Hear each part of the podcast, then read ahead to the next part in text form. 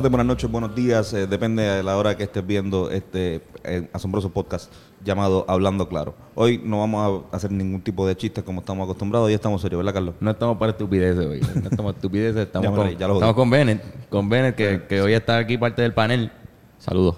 Bennett, preséntate seriamente al, al corillo. Saludos, yo soy Bennett, soy una persona seria. Usualmente estoy detrás de las cámaras, pero hoy estoy aquí.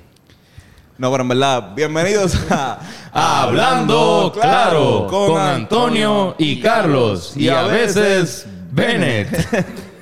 Oye, hoy estamos, hoy nos vestimos de gala porque tenemos un invitadazo. Queremos darle la bienvenida al gran Sabio Vega. Saludos, saludos, saludos, saludos.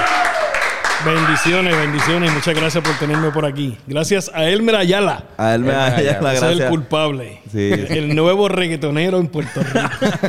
Ah, Ya mismo, ya mismo. Un saludito a Elmer sí, también.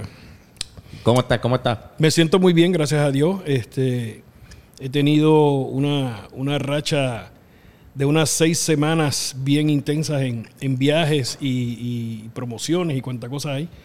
Eh, todavía el día que salga esto no sé, pero este, estamos hablando de, de que me faltan dos viajes más y para afuera. Me quedo aquí en Puerto Rico tranquilo.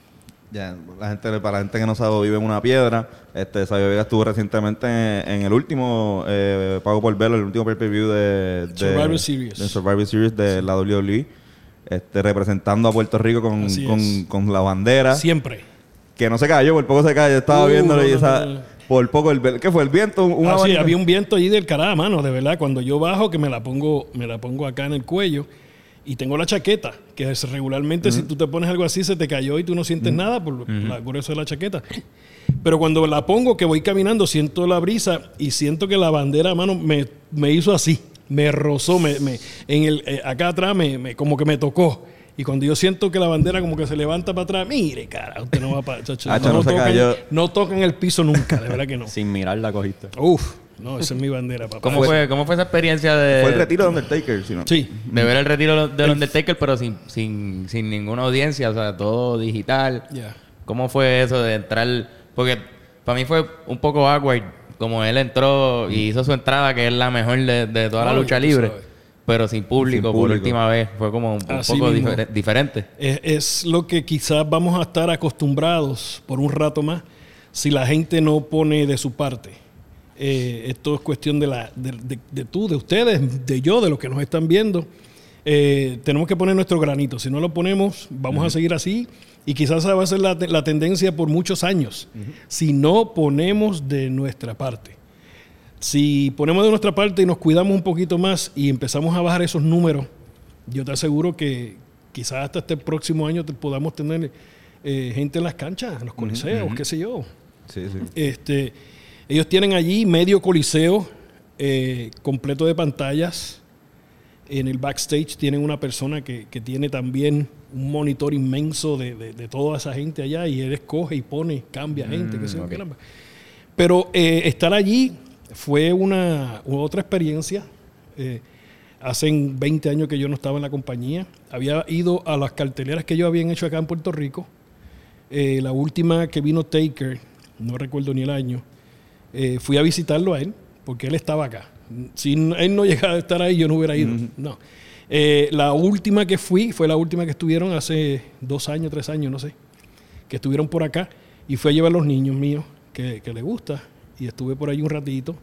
La pasamos, pues, no me gustó la cartelera en nada. Pero hablando de, de la, de la experiencia allá, eh, ver a mis panas, que no los veía, los Garwins, al Godfather, a Rikichi lo había visto ya anteriormente porque habíamos trabajado para, para Chile, y eh, Taker, que lo había visto acá. Pero bajar nuevamente y oír esa música que no me gustaba nada, este, pero bajar nuevamente por allí eh, fue una emoción, o sea, le da una esa, esa emoción. Y yo dije, aquí es que viene la bandera, papá. Eh, ya yo la tenía. Ah, y, ah, la anécdota de esto es que yo llego a- al Coliseo a las 10 y 30 de la mañana porque tenía entrevistas para eh, algo de Yokozuna que están haciendo y algo para The Undertaker también. Termino lo mío, camerino, y me acuerdo, mi bandera. Da la casualidad que hay un chamaco que lucha allá en Florida y él es policía. y me dice, estoy aquí en el hotel y te vine a ver y no, ¿dónde tú estás? Ah, me pasaste por el lado, fue lo que me dijo. Me pasaste por el lado y, y yo, pana, que yo estaba oscuro ahí, yo llevaba mis gafas oscuras, ni vi un cara. Eh, y ahí fue, hice la, no, vete al lobby, que te den una llave, busca mi bandera que está en tal sitio y me la envía para acá. Y así hicimos la cuestión y, me, y tú eres mi bandera. Que, que igual también es parte del, del personaje, como quien dice, porque tú siempre salías con Siempre. tu bandera de Puerto Rico, que, que no podían decir nada tampoco. Digo, igual, igual también el, el boricua se reconoce por siempre tener la bandera, llevar una bandera para todos lados. Ya, Entonces, eh, bueno, salía, salía British Bulldog, salía con la bandera. Eh, este, los canadienses, Owen, que para descanse, y Brett salían con, a veces con la bandera. Y yo dije, no, mi bandera siempre tiene que estar Y, y por un tiempo tú usabas una máscara que era con la Ah, eso, no, una lucha que hicimos, Una pero la- la- una de las camisas que yo tenía era con la bandera de Puerto Rico, era blanca completa y la bandera de Puerto Rico en mi pecho, tú sabes. Y cada vez que yo iba al Garden me ponía esa, esa, esa camisa. Eh, pero un, un placer, brother, estar allí, eh, estar con, con Taker, con la- su señora esposa, la niña, los panas míos, gente que, que yo, sí, gente que, que yo conocí cuando estuve allá en la compañía, que todavía están allí. Mucha gente que, que- unos que trabajaban en las cámaras de camarógrafo, ahora están en el truck metidos, o sea, de productor. O sea, que siguieron subiendo y escalando, ¿no? Wow.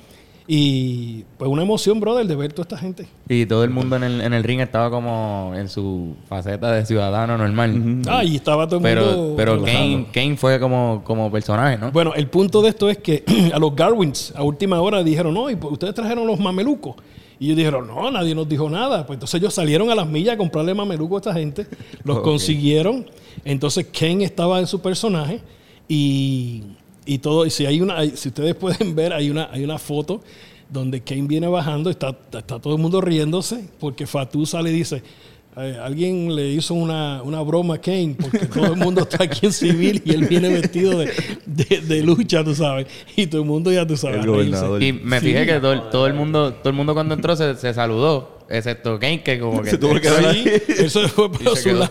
Entonces, otro, otro de lo, de, lo, de lo gracioso creo que fue, no recuerdo si fue Big Show o el mismo Kane, uno, creo que fue, sí, los dos, pero creo que fue Kane. O sea, que él siempre subía por la tercera soga y subía. Pero esta ocasión se metió así por debajo tranquilo. y, y, y Rikichi, que está al lado mío, dice, ok, nada, ¿por qué tú no subes por encima de la tercera soga? ¿Qué pasa? Se te van a quedar las bolas que. Pero ya tú sabes, era, era, eso es un chiste allá arriba. Eh, pero la pasamos bien, brother. Ver toda esta gente que, que en algún momento de, de los años que yo estuve con ellos allí, pasaron por el frente mío, saludamos, estuvimos en tours y qué sé yo qué. Y uno que otro que estuvimos acá en Puerto Rico también. Y yo en, en luchas que he estado con ellos. Eh, y estar allí con esa gente, mano, pues eh, fue un placer, de verdad que sí. Y a la mayoría de a, Undertaker y a Rikichi, a todo ese corillo, ¿tú lo conoces en, en la WWF o lo conoces en, en Japón o en otro sitio? Mira, lo que era Rikichi, Yokozuna, este, Sam, que era otro de los, de los, de los samoanos, que es el primo de Rikichi. Eh, Bam Bam Bigelow, que para descanse, y Vader también, que para descanse. Toda esa gente yo estuve con ellos en Japón. Estábamos luchando en Japón y nos conocimos allá. A los samoanos habíamos trabajado aquí en Puerto Rico también. Eh, cuando estamos en Japón es cuando Rikichi va primero para WWF, después va eh, Bam Bam Bigelow y va eh, Rikichi eh, mucho después como, como el sultán. Eh, luego de- de- después de, ese, de, ese, de esa movida de ellos, entonces entro yo con, con WWF también. Y estuvimos allí gente que ya nos conocíamos, tú sabes. Yo no conocía a Taker, no conocía a Papachango. Allá nos hicimos amistad, amigos, a Fuji, Mr. Fuji. Mr. Fuji, Paul Vera eh, y el resto de- del combo, tú sabes, estuvimos pasándola bien. Y no, no, no pasa mucho tiempo que, que- que entremos en, en esta hermandad porque tenemos una pasión, es la lucha libre. Y entonces nos gusta eso y cuando yo no he tenido nunca problema con, con nadie, uno que otro tropezones y qué sé yo qué, pero nada, nada serio. Y encima del ring, cuando tú trabajas bien, tú no lastimas a nadie. O sea, ya, ya tú llegas a ser, tú eres parte de, de la hermandad. Wow. Yo quería Sí. super darle un salto al, al pasado para salir de esto rápido Bien. y preguntar cómo, cómo llega Sabio a la lucha libre. Pues mira, yo, una historia que yo siempre la cuento porque es que ese es el principio. Eh, yo tenía yo tenía como 10, 11 años. Y, y en casa teníamos un televisor pequeñito, chiquitito, Itachi, recuerdo, blanco y negro. Que cogía cantazo, pana, se caía más que el carajo y ese hijo de la se No se, traba- no se traba- dañan esos. Nunca se dañó, brother. Me encantaría, le voy a preguntar al viejo mañana. Le voy a preguntar qué se hizo esa televisión. Este, y este domingo, a las 5 de la tarde, yo pongo mi televisión. Aquí en Puerto Rico lo que había era 2, 4, 7, el 6 que estaba ahí, 7 y el 11. Más nada, ahí no existía más. Y los canales eran que tú le dabas vuelta. Y cambiando, ta, ta, ta, ta, ta, ta, ta, caigo en el canal 7, canal 7, y estaban dando Titanes en el Ring. Titanes en el Ring es una promoción que venía de Argentina y era todo personaje, con lucha libre. Tú tenías las momias blancas, la momia negra, tenías a STP que salía con un carro Fórmula 1 al, al ring, tenías a, a el pastor que venía con sus ovejas, con sus vestimentas, tenías el, el payaso, o sea, tenías sí, sí. todos, Bien todos los- personaje. sí, bien los personajes 150%. Entonces te daban la lucha libre, tenían un referee bien gordo que se llamaba William Boo, que era Boo de, de, de abucharlo. Tenías en el público esta señora gordita con el nene, que el nene siempre tenía el dedo metido en la nariz. Este, y era, era el amor platónico de uno de los luchadores, y etcétera, etcétera. y cuando yo veo eso, eso fue como que, espérate, ¿qué es esto? Y todos los domingos a las 5 de la tarde yo tenía que estar frente a esa televisión para ver Titanes en el Ring. Titanes en el Ring se acaba y estamos en la escuela hablando con los panas de la lucha libre. Ah, pues ustedes no están viendo el canal 4, que hay lucha libre. ¿Dónde? En el canal 4, mira, cara, y vamos a ver la lucha libre. Y cuando, ¡guau! Era después, años después, obviamente, entrando en ese mundo, pues veo lo que era el estudio, lo que yo veía en televisión, ahora lo veo en vivo, cómo se hace esto y así. Seguí aprendiendo, pero yo empecé viendo Titanes en el ring. Te hiciste un fiebre ahí de... de- de- Eso entró por mis ojos, pana, como, como una película de esta, eh, Back to the Future, qué sé yo qué, se metió en mi cerebro y todavía está por ahí a algún lado. Coño, en Argentina, yo, yo esperara- pues, esperaría, pensaría más en México, Japón, que son No. como más tradicionales, pero Argentina no, de, no. de Argentina. Titanes en el ring. Tenías a Martín Carabaquian, que era el, el, el- el Carlitos Colón, por decirlo así, el Hulk Hogan. era bajito, pelo blanco, chorreado así, barba negra. Entonces el tipo te daba un forearm y ese era el final. Él te metía con eso y se acabó esto. Eh, una de las historias que conozco bien fuerte fue cuando se enfrentaron la momia blanca y la momia negra. O sea, yo, ne- nene, chamaquito, y de momento la momia blanca gana y se la están llevando en su sarcófago. Y de momento sale la momia negra de la nada y rompe el sarcófago y le mete a la momia negra. Entonces, exactamente. Entonces viene el punto de que la semana que viene tú quieres ver la revancha donde se van a desquitar. Tú sabes. Y oye, era, era, yo tengo fotos, tengo fotos aquí de. Hey, hello, se me fue esto. Tengo- sí, eso tengo- fue el audífono. Pero eso volvió, volvió. Sí, este, tengo, tengo fotos de, de- de esa época, de, de par de cosas por ahí. Eh, me metí hace unos años atrás a mirar en internet buscando Titanes en el ring y ahora creo que la hija de- del señor es la que está corriendo eso, pero obviamente lo está haciendo moderno, Ya. bien moderno, totalmente diferente a lo que era. Quizás Vince McMahon se copió de ahí y empezó a bregar bien con estos personajes. Sí, sí, porque eso es lo revolucionario, especialmente de, de pues, hablando de Undertaker, Ya. Que es uno de los personajes, más, eh, si no el personaje más exitoso Sí. de, de la historia de, de la WWE. Y es un personaje. Y pensar que en WCW le dijeron que nunca iba, iba a hacer nada. No sabía Creo que fue Bishop, Bishop, creo que fue, Eric ¿no? Bishop. ¿verdad? Sí, Eric le, Bishop. Le dijo, tú no vas a hacer nada de este negocio. Y Mira mira, para allá. y mira qué clase de personaje, papá. Esa, es, grande. esa es la, diferencia, la pequeña diferencia también entre ve, lo- lo- los Monday Night Wars. También me imagino que por eso fue que se quedó Vince con, con, el, con el canto. Ya. ¿Tú estuviste en esa, en esa etapa? ¿Cómo era? Sí. ¿Se sentía la tensión en, en backstage? Como claro, que... claro. Se hacía, esa era lo- lo- la, la época de la actitud. Cuando tenía WCW. Y WCW siempre se llevó a Vince en los ratings. Siempre le daba su pela. Y, y una de las cosas que vi eh, hace un tiempo fue un, un reportaje, el por qué ellos fueron bien exitosos. Y era que ellos metieron a los mexicanos. Y metieron mexicanos, metieron lucha más rápida, más, Mm. Sí, más sí. colorida, Sí, más, sí. más movida. Oye, esos coliseos no vaciaban, brana. Eso ¿Cómo? era una cosa... Tenía Rey Misterio empezando. Sí, sí, estaba Misterio sin máscara. Sí. Tenía, tenías a la parca que estaba en su, en su prime, tú sabes. Los guerreros. Trabajando fue los guerreros, que eso eran unos luchones del cará. O sea, tú ves, tú ves esas luchas ahora y esas luchas están prácticamente update. Porque era, era, era, fueron hace que 20 años atrás, más o menos. Y ahora tú las ves y tú dices, eso parece, parece que pasó la semana pasada.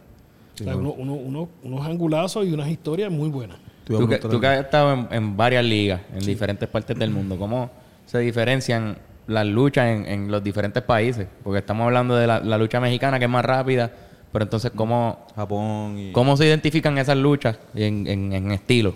La de Puerto Rico, la de, de Estados Unidos, la Mira, mexicana. Puerto Rico, vamos a empezar con Puerto Rico. Puerto Rico, eh, los americanos siempre decían, los promotores en sí, decían, vete para Puerto Rico para que aprendas a pelear. Y, yo oí eso una vez y dije, pero ¿cómo que aprendas a pelear? Y pero déjame ana- analizar por qué. Por, el por qué eso. ¿Por qué tú decir, vete a Puerto Rico a pelear? O sea, no te vayas a luchar allá. Y pues, claro, muy, muy sencillo. Puerto Rico ya tenía eh, historias corriendo. Tenías a un Carlos Colón contra Abdullah de Butcher.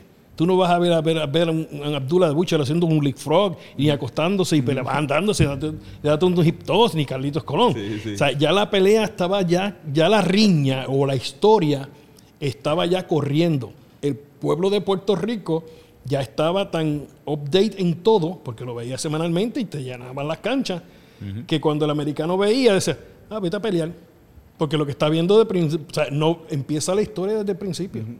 Mira la historia desde el principio, pero tú tenías una lucha donde tenías a, los boricos, Miguelito y Castillo, contra los Rock and Roll PMs o algo así. Tú tenías lucha libre, que tenías movimiento de brinco, salto, etcétera, etcétera, ¿no? Eh, Japón. Japón es una lucha eh, que a mí me encanta. Eh, al principio cuando la veía, yo decía, hay que jorobarse, hay que meter mano y yo, pues, vamos, estaba- yo estaba listo para, para la situación. Y gracias a Dios hice un- unos, unos cuantos tours bien buenos en Japón. Eh, Dicen también que el público de Japón es hasta diferente, que reacciona de- a- a- Sí. a- diferente a, las cosas que... Si tú puedes ver las, las luchas eh, y tú ves cuando pasa algo fuerte, yo, wow, ah, eh, tú sabes, te dan ese.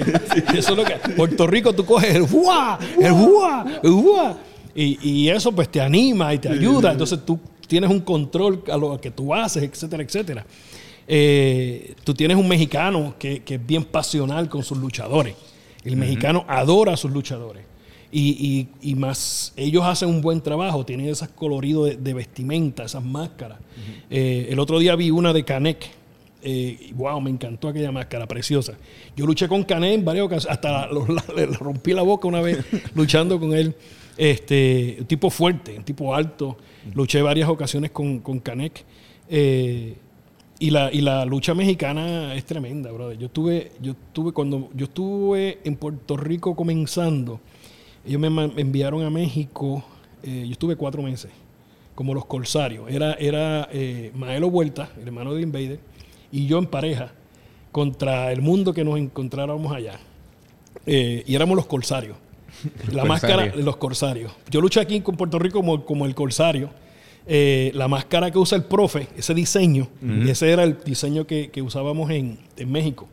Y cuando Ya. vinimos para acá, que hicimos el personaje de TNT y todas las cosas, yo le regalé todas las máscaras al profe.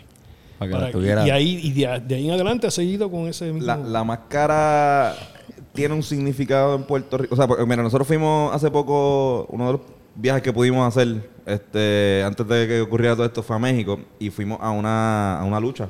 esas que dan ahí en, el, en el Coliseo. Y vimos, obviamente, pues la importancia de la máscara es bien, bien alta Sí. allá. En Puerto Rico quizás no tanta porque estamos acostumbrados a ver a, a luchadores sin máscara. O sea, Carlitos Colón, si no me equivoco, no tenía. Ya. Pero sí hubo otros, otros luchadores con... ¿cuál, cuál es la importancia dentro de aquí? De, ¿Es más o menos la misma que México? No, México, México le da la importancia, eh, pues obviamente tiene el colorido de la, de la, de la vestimenta que para que vaya a la misma par. Eh, los luchadores muchos se cuidan. Mil Máscara es uno. Tú no ves a Mil Máscara en un camerino eh, sin la máscara. Él llegó con su máscara y se va con su máscara. ok. Si se metió a bañar, se metió a bañar con su máscara. Quizás se la quite cuando está cerrado. Pero o sea, son pocas la gente que lo ha visto sin, sin máscara. Él siempre se ha protegido con eso. Siempre. Eso no falla. Este, y, y es parte de la cultura, eh, o sea, de la máscara. Entonces, a la misma vez, pues ellos sacan también su, su billete, porque cuando haces una máscara contra máscara y tiene y tu nombre está pegado bien, bien, bien fuerte, estamos hablando que vas a hacer un billete. No, y las máscaras se Nosotros venden también. Oh, La- la se ustedes vieron todas las máscaras, si vieron. eh, en- Nosotros en- compramos de esas. Yo Oh, tengo una en mi casa ahí. Son, Ah. son máscaras bien hechas también. Sí, sí, sí. A este, al, a- en el mini estaba Sin Cara. El, último Cara, Sin sí. Cara, que el nombre de allá es Místico, si no me equivoco. Ok. O algo así. Sí. Este, y sí, mano, vendían, o sea, literalmente estaban todas las, de todos los colores de la misma máscara del tipo. La de Rey Misterio siempre está por ahí. Eso es así. Como que se, se, se vende mucho. Cultura increíble de, de lucha libre allí también. Sí, sí. Sí, te veo con, con Sí. ganas de hacer Yes. unas preguntas ahí. Para encima. Pues- Esta gente no te deja hablar. perdón, perdón. Es que, pues. Zumba Bennett, perdón. Este, Ajá. Tengo demasiadas preguntas, no sé ni por dónde empezar. Y a rayos. Este, algo de lo que estamos hablando ahora, este, además de la reacción del público, el estilo en el que se lucha, como que la manera en que trabajan los, los ángulos, es diferente en cada país, como de la- la- el drama que hay, y Claro, la eh, manera eh, en que se dan o la coreo, o tú sabes. Eso, eso tiene que ver con, con cada escritor que esté haciendo lo que eh, en cada país. O sea, eso, eso varía. Este, las, todas las novelas, muchas, tenemos eh, a la hija que la quitaron de su papá y cuando se viene a dar cuenta es la millonaria de todo el mundo, la trataron mal y cuando me sigue. Ajá. Entonces en otra tiene la tipa que es la mala, que es bueno, y eso estamos acostumbrados a esa parte. Pero eh, en la lucha, el que dicta todas estas cuestiones es el que vaya a escribir eh, eso. Si esos escritores tienen una visión de, de cada personaje, de cómo llevarlo a diferente manera, pues tiene la, la opción de hacer eh, los vignettes, como decimos, los sketches de, de grabaciones, para darle para arriba a ese personaje, hacerlo más bueno, hacerlo más malo, etcétera, etcétera. Pero eso, eso lo hace cada uno de ellos. Hay unos que son más elaborados y hay otros que son más vagos, Sí. tú sabes, y depende. eh, si estamos en un territorio y el territorio solo se llena las canchas con tan solo llevar una, una cartelera, pues tú lo coges suave. No tienes que hacer mucho, porque solo se está llenando. Lo que, lo que, Lo que sirve no, lo- no hay que arreglarlo. Oye, Sí, ese menú que está ahí está trabajando y la gente lo está consumiendo. Ya cuando ese menú empiece a bajar, pues entonces ya tú tienes que empezar a, a- a probar. Una vez tú sacas ese, ese escritor de ahí, el territorio sufre. Sufre un montón porque el menú es diferente. Entonces, si a la gente no le gusta, tú lo vas a ver en los números, vas a ver las canchas que, que se caen. El constante que veo es el, el aspecto nacional. Siempre veo como que el, el local, eh, ya sea en México, el local mexicano contra el extranjero Siempre. gringo. En Puerto Rico también pasa, este, en Estados Unidos pasa el Hulk Hogan. Porque Flow. se toca, se toca el punto nacional, se toca el corazón, el local. O sea, llegó el americano que, que hizo estragos por allá eh, y llega de momento a Puerto Rico. Y si hay video, mejor todavía. Tú sabes. Eh, Vende la historia mucho. bien Claro. cabrón. Claro. ¿no? Y insultar al público y ya eres hermano y eres extranjero y le van a ir al de aquí. Mira, mira la parte mía, yo soy de aquí y, a- y a- al decirle a la gente tecatos y morones, tú sabes. Oye, estamos Ya. viendo eso ahorita mismo. Tú eres, el me- pero tú, eres, tú eres el mejor este, villano de Puerto Rico, me atrevería a decirlo. Como que Ese aire está bien heavy, ¿sabes? vamos a, a bajar el... la tapa No, no lo baje, por lo menos tíralo más para allá. Óyeme, este. eh, ¿Qué, te, qué te gusta más? ¿Te, te gusta ser villano o, yo, o eres yo, tú mismo? yo te hago, yo te hago los dos personajes bien fuertes. Yo aprendí, yo aprendí con una palabra que me dijo Dodge una vez.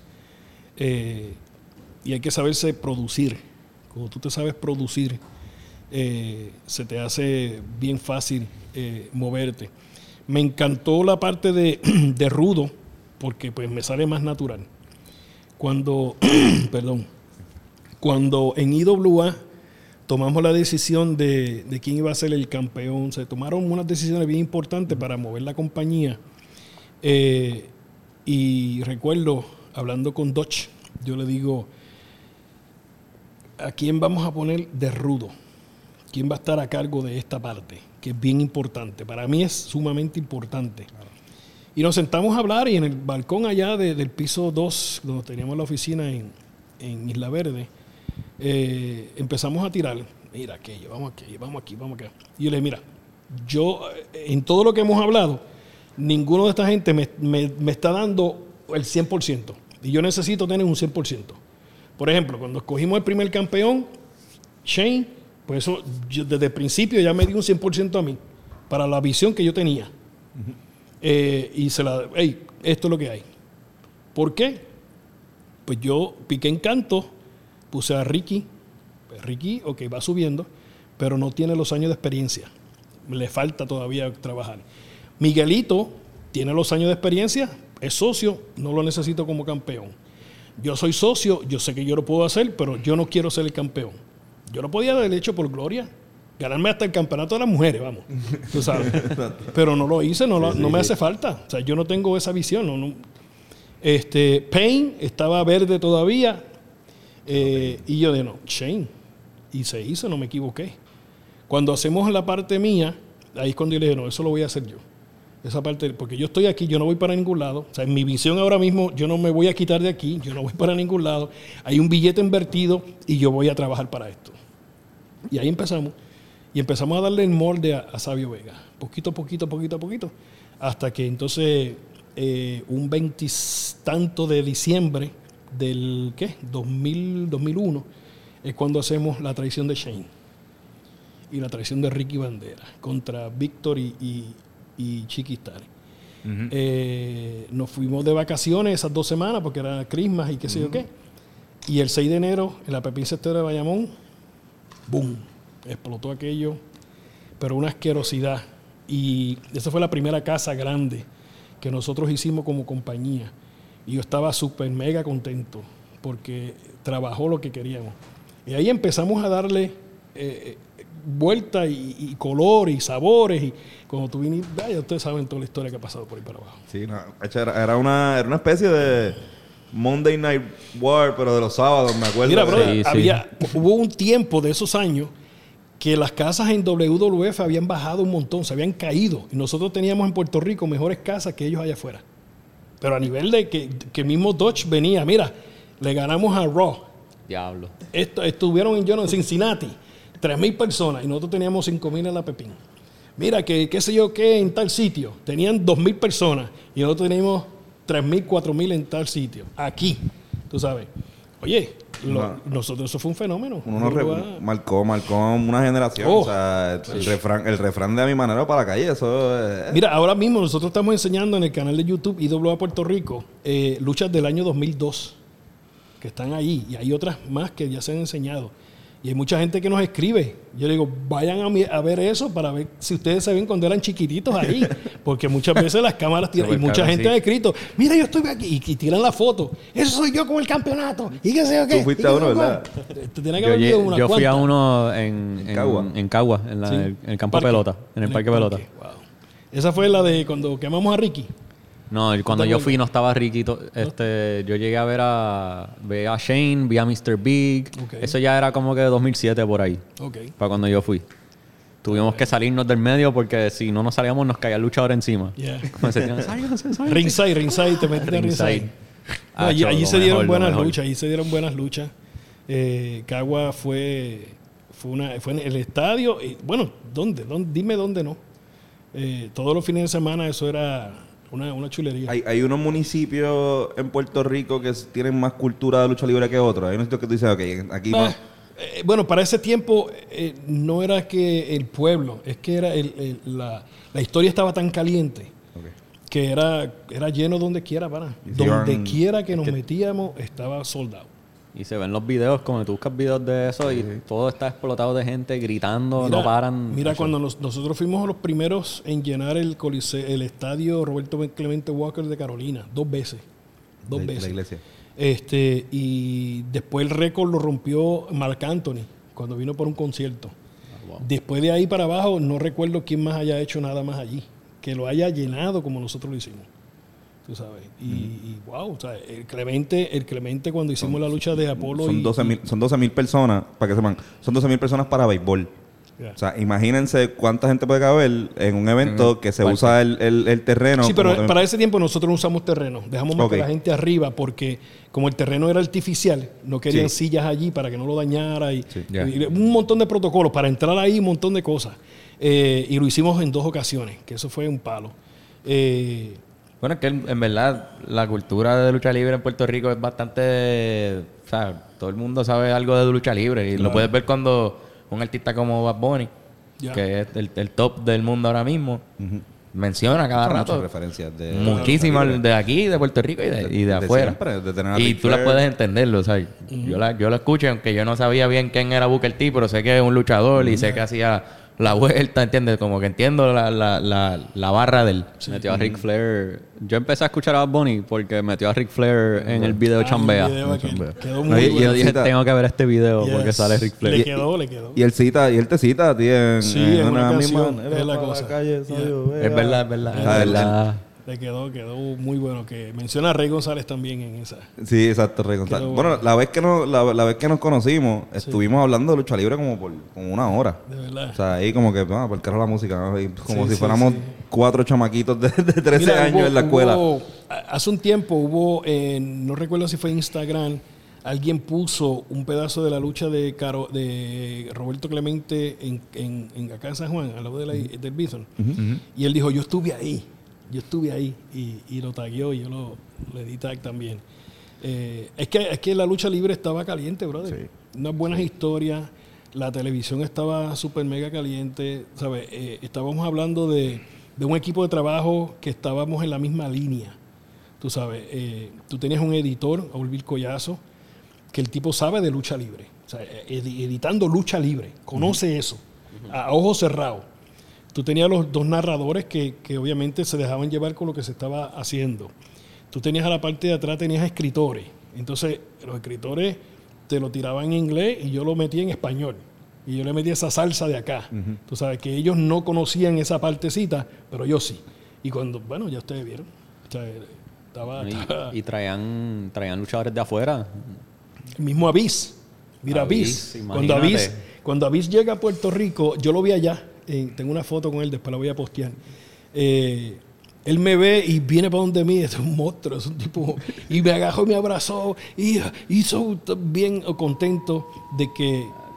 Ah, llegó. ¿Ya están tirando la cuestión? No, volvió, Ah, vol- vol- volvió la... ¡Uepa! volvió la, la- Volvió porque el cambio hoy... alerta. Hoy es el primer día que da a las 9 el, el cambio. Pero qué bueno, estamos ahí. Avis yo, de TNA. Sí, sí, pero Avis antes de TNA estaba aquí. Aquí de, empezó. aquí de aquí se lo llevan para allá. Ah, no sabía. Sí, sí. Avis, Avis cuando llega acá tenía su experiencia, pero aquí es donde se pule. Aquí es donde se, se pone el timing. El, o sea, el tipo cayó en su sitio. Y, y estuvimos recordando el otro día eh, una lucha cuando él se cambió a técnico. Este, bueno. Sí, y él A estaba técnico. a técnico. Te- te- Este, y, y me estaba hablando, mano, y, y pegamos a hablar de la, de la cuestión. Y los dos estábamos emocionados, tú sabes, porque el sketch que hicimos allí quedó tan y tan perro.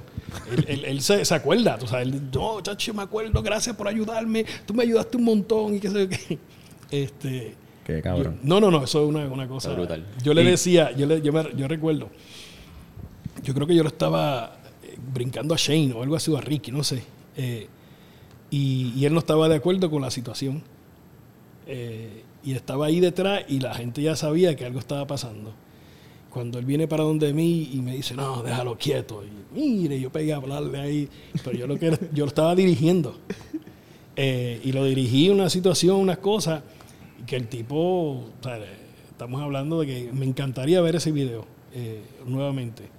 Y está bien agradecido, de sí. para qué año estaba Avis aquí. Diantre, pana. Yo en años soy malo. Es que yo lo veía en. Yo hubo un tiempo que había mucho TNA. Sí, y pues, me da- acuerdo. dale para atrás cinco años que cuando él empezó por ahí o algo así. Eh, no recuerdo los años, mano. Eh, me eso no te lo puedo conseguir. Hubo un tiempo breve que Ricky Bandera se fue para TNA y tuvo una riña con Avis. Sí. Y tuvieron un barbed wire Shane, Shane también hizo eh, eh, de referee. de referee. Sí, Sí, lo veía. De referee. Que Shane hubiera pagado mucho allí. Lo que pasa es, vuelvo y te repito, depende de los escritores. O sea, tú, tú puedes... eh, Sabio Vega aquí con lo de IWA, pues estaba en una posición por, por quizás, eh, pues, yo siendo dueño, nadie iba a hacer lo que yo estaba haciendo. O sea, eh, muchos luchadores, yo decía, mira, hazte. Ay, pero es que tengo miedo, que si la gente me va a coger afuera, pues yo lo hago. ¿Qué puedo hacer? Entrar- ¿Quién va a coger a? Sabio Vega afuera? Me- no, bueno, puede haber un montón de locos, pero... o sea, oye, ¿Alguien alguna va- vez te, te hizo algo afuera? no, nunca, nunca. La gente, eh, la gente lo vio quizás en, algún momento como, como un artista. Eh, yo siempre tenía parking privado eh, y yo llegaba temprano a la cancha para, para preparar lo que yo tenía que preparar y, y era el último que me iba. Yo me iba junto con el truck porque yo quería supervisar que todo estuviera nítido, que no pasara nada en la cancha, que todo estuviera top of the line, cosa de que el lunes cuando yo llamara o me llamaran a mí, mira, se quedó algo, mira, pasó aquello, mira que rompieron esto, o qué sé yo, qué caramba, pues yo estoy al día. O sea, y nadie me venía aquí en mí con truco. Este, y estábamos pendientes a todo, para. Entonces, pues yo me quedaba también con el Ring Crew. O sea, eran chamacos que eran míos. Y de ahí mandaban a comprar algo de comer o, o un- una caja de cerveza para todo el mundo y vámonos. O sea, Todo el mundo se iba, pero yo me quedaba con ellos. Salía a veces de la cancha a la una, dos de la mañana. ¿Sabes? De ahí me iba a comer algo, para el otro día veníamos con la misma cuestión. Yo vivía IWA 24-7, brother. 24-7. Para mí es bien raro porque, o sea, ahora te, conociéndote, tú eres excelente persona. Y, y Jode conmigo para que tú veas. estoy seguro, no, jamás jodería contigo. Exacto. Pero, ¿cuán fácil Esto se es te... Mavi, ¿verdad? Mavi. Ma- Sí, eso es jugo de manzana. Pero ¿cuán fácil se te hace a ti hacer ese switch de, de ser el malo? Claro. Bien cabrón. Se te Eh, hace fácil. Sí, es, es este, ya, ya, ya cuando tú conoces tu, tu entorno y, y conoces para qué se va a hacer, cómo se va a hacer, nos ponemos un sombrero y nos quitamos otro, tú sabes. Eh, yo, yo cuando tomé esa decisión, que empezamos a, darle eh, eh, esa, esa vida a ese personaje, em- empezamos bien bajito. Yo siempre tomo la, la, la, la idea de un avión cuando va a despegar. Cada 30 segundos sale un avión de algún lado y se toma 30 segundos en despegar. Hay otros avioncitos nuevecitos que ahora están echando 25 segundos y ya están en el aire. Y yo lo tomo así. Una vez te dan el cue, tú sales por ahí para abajo corriendo y una vez tú coges ese vuelo ¿sabes? y estás allá arriba, es, es mantenimiento es tuyo. Porque tú como productor me puedes decir a mí, yo quiero hacer esto, que yo haga un poquito extra. Ayuda a mi personaje, ayuda a la producción. Tú sabes, hay muchos que al principio, obviamente, cuando me pasaba a mí, pues yo estaba cohibido en el punto de, ok, tengo que mirar solamente para la izquierda. Y me quedaba ahí. Y era a la izquierda y más nada. Suéltate. Puedes mirar para acá, puedes mirar para allá, puedes hacer lo que tú quieras. Una vez ya tú entras en esa confianza contigo, nadie te para. Mira a la roca. La roca cuando empezó, Lo buchaba. chamaquito, sí, porque eh, eh, lo que pasa es que el personaje de él, ellos lo quisieron empujar como un técnico y se lo quisieron, abrieron la boca de la gente y trágatelo, te lo tienes que tragar. Sí, sí. ¿Y la, qué hizo la gente? Blah, Lo vomitó, Rocky Sox. O sea, no me estás vendiendo a este tipo. Lo mejor que hicieron fue lo que hicieron, cambiarlo a Rudo. Sí. Automáticamente cambió a Rudo. Fue el- ha sido el técnico más perro que han tenido. Sí. Y uno de los luchadores más exitosos en cuestión de, bueno, Carrera. posiblemente el más millonario debe ser él. Bueno, pero se hizo millonario heavy en las películas, tú sabes. Pero, pero, Pero ahí obviamente en eso. WWF le dieron sus par de Mis millones. promos, mis promos favoritas son las de las de Rock. Pero, La pero saben, de- saben, saben la historia de, eh, de, tú sabes que de Millions and Millions. Nosotros estamos una vez en un camerino, no recuerdo en qué sitio. Estaba Quiñones, Miguelito y estaba yo. Y él está haciendo promo. Todo el mundo, shut up, tú sabes. Y está haciendo promo. Y él antes decía, for the thousands and thousands. Y Quiñones me dice a mí, pero ¿por qué no dice millions? Si son millones los que nos ven. Y yo se lo dije. Brother, Tú le yo se lo dije. Qué brutal. Why you not say the millions? Because it's, it's millions of, of people Yeah, watching us across the world. Y entonces él por el jaja dijo, for the billions and billions, tú sabes, por el jaja. Y una vez, y una vez agarró, ahí empezó con los millones y millones. Pero eso fuimos nosotros, Quiñones. Quiñones no quería decirle, yo, mira, haz esto. Era, Actually, ten- tengo preguntas. Siguiendo la línea de. pregunte, pregunte sin miedo. Zumba, por- es más, tienes tres corridas. Dale, dale. Tira, tira preguntas. So, Hay una cuando- pata que se llama twisting kick. Twisting kick, que tú aprendes en taekwondo. Y cuando tú estás así sentado, tú le metes así, ¡pum! ¡Diablo! Eso es lo peor que te puede pasar. Sí. Un twisting kick. Estás sentado. Eso, es, eso si tú estás sentado al lado, de alguien y ese alguien está jorobando contigo, tú te... ¡pa! Ahí está. Y vuelves para atrás como si no pasara nada. Cualquier persona Entonces, sentada al lado tuyo está en peligro. El otro cuando da pasito dice, ¿tienes, ¿tienes ganas de irte? Dígame, dígame Mira, usted. pues, Dime. Cuando es pa- más para cuando tú estás en la WWF, Ajá. pues para esa época yo era muy chiquito, no veía mucho. Yo lo veía más para la época de Carlitos Caribbean Cool, John Cena y todo Ok, Eso fue antier. eso. Eso fue. Ayer. Sí, exacto. Pero me puse a ver, porque tengo la aplicación de WWE que tú puedes ver todo. So, me puse a hacer research, a ver las peleas y todo eso. Y, y mano, la, el- la riña que tenías con Stone Cold, el hecho de que fue. Eso fue la primera riña que él tuvo llegando a WWE. Mira, cuando, cuando llega Stone Cold a, a WWF, eh, él hizo el tryout conmigo en, en San Antonio, Texas. Eh, recuerdo, fuimos a ese, a ese sitio en dos ocasiones. La primera, eh, yo, estoy, yo estoy cambiándome, yo estaba en la parte de la cafetería y me estoy poniendo la- las botas. Cuando llega el que se nos fue esta semana, Pat Patterson, llega y me dice, eh, Sabio, this is Steve Austin, you're gonna wrestle him, tú vas a luchar con él, este, dame el reporte, ese es el tryout de él, a ver cómo está el hombre.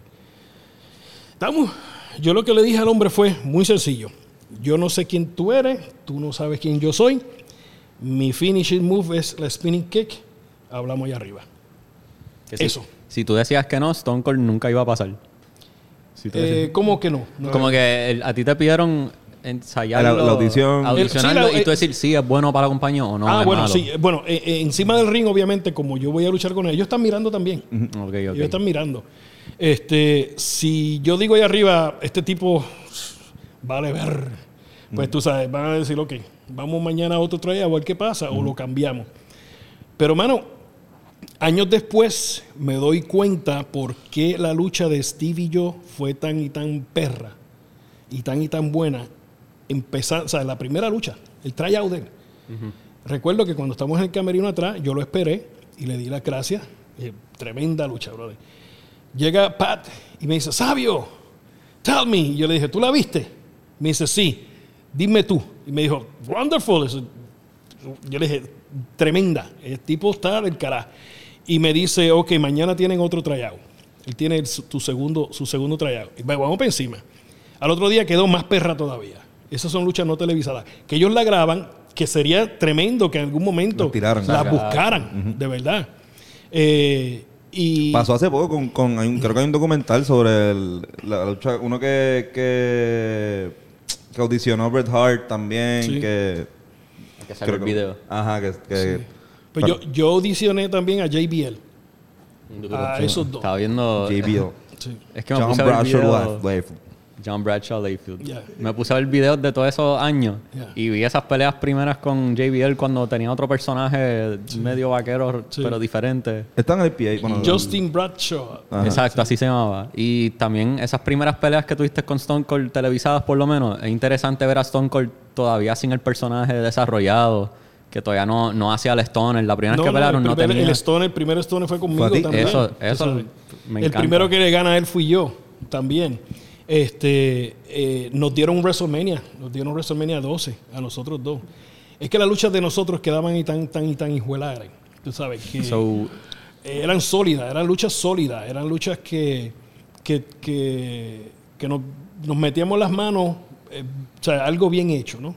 No salíamos lastimados de encima de un ring. Eh, él dice, él- lo oí hace un tiempito atrás en un podcast que él hizo, decía, así fue la gran, ese fue el que me puso a mí en shape. Sabía. Porque el punto de esto es que ya yo llevaba dos años con la compañía prácticamente cuando él llega.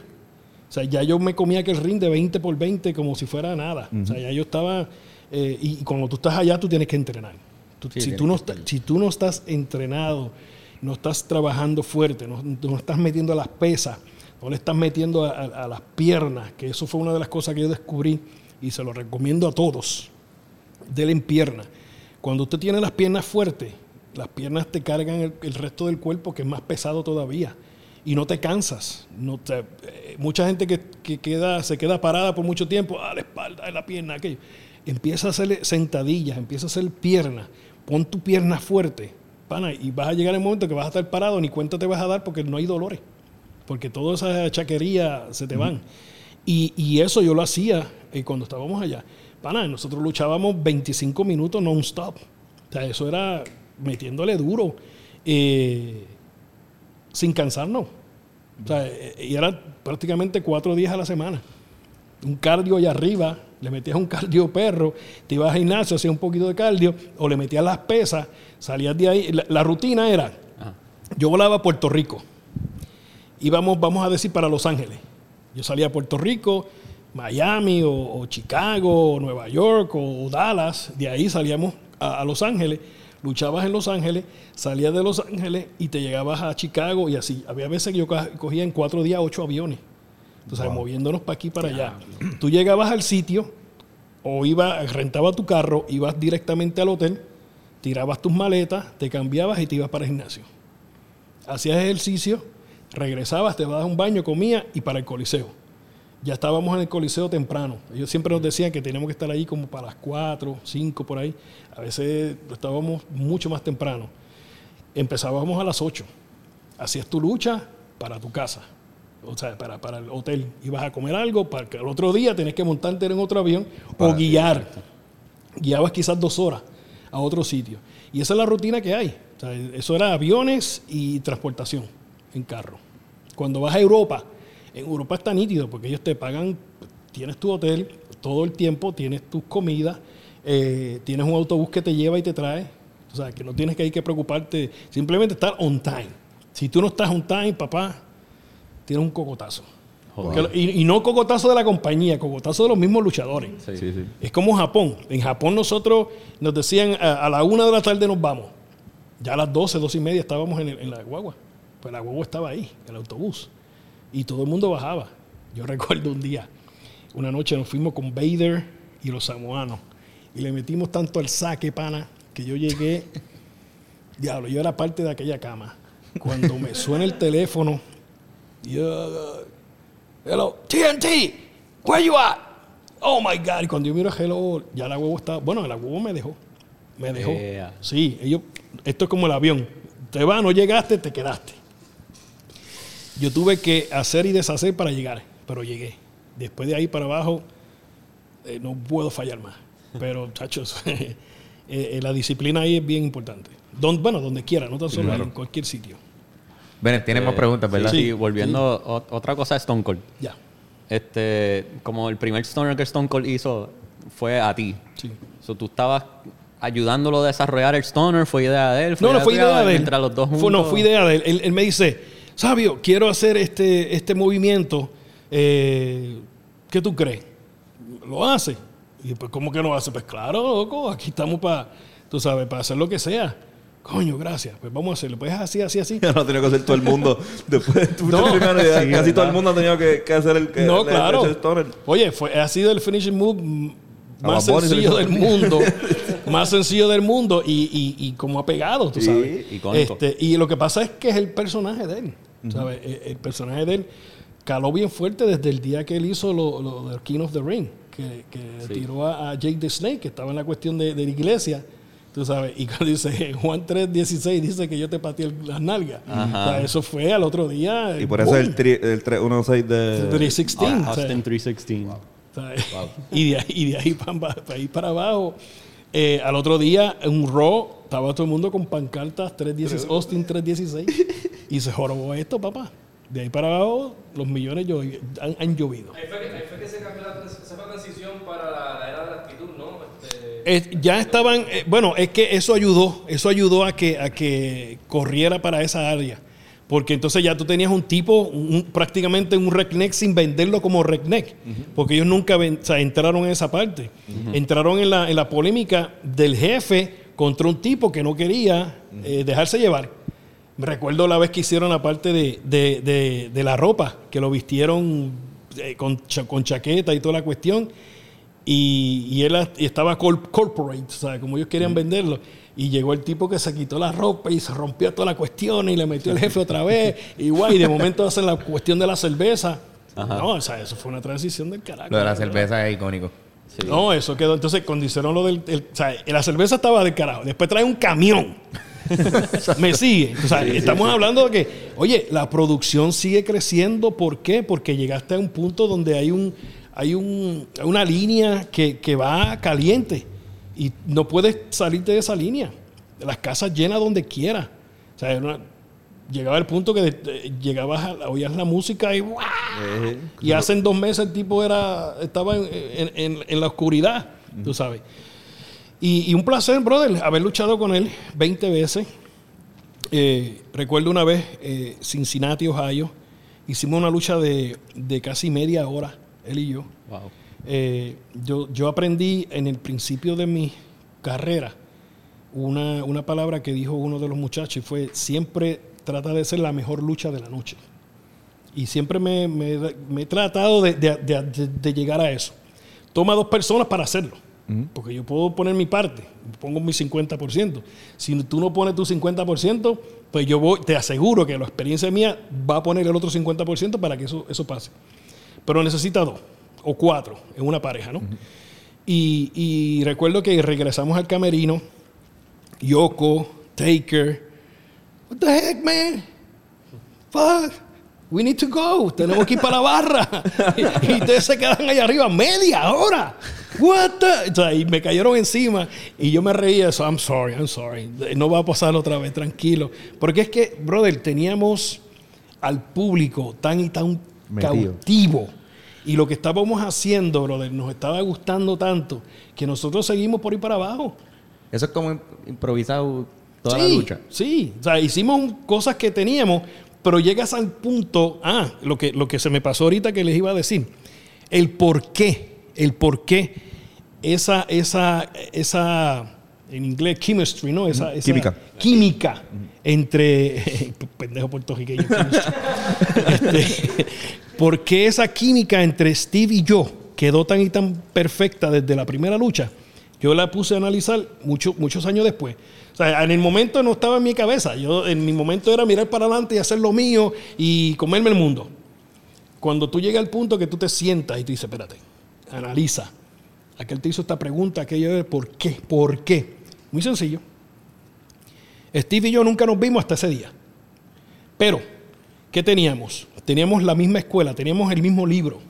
Estudiamos prácticamente el mismo examen, el mismo libro, los dos.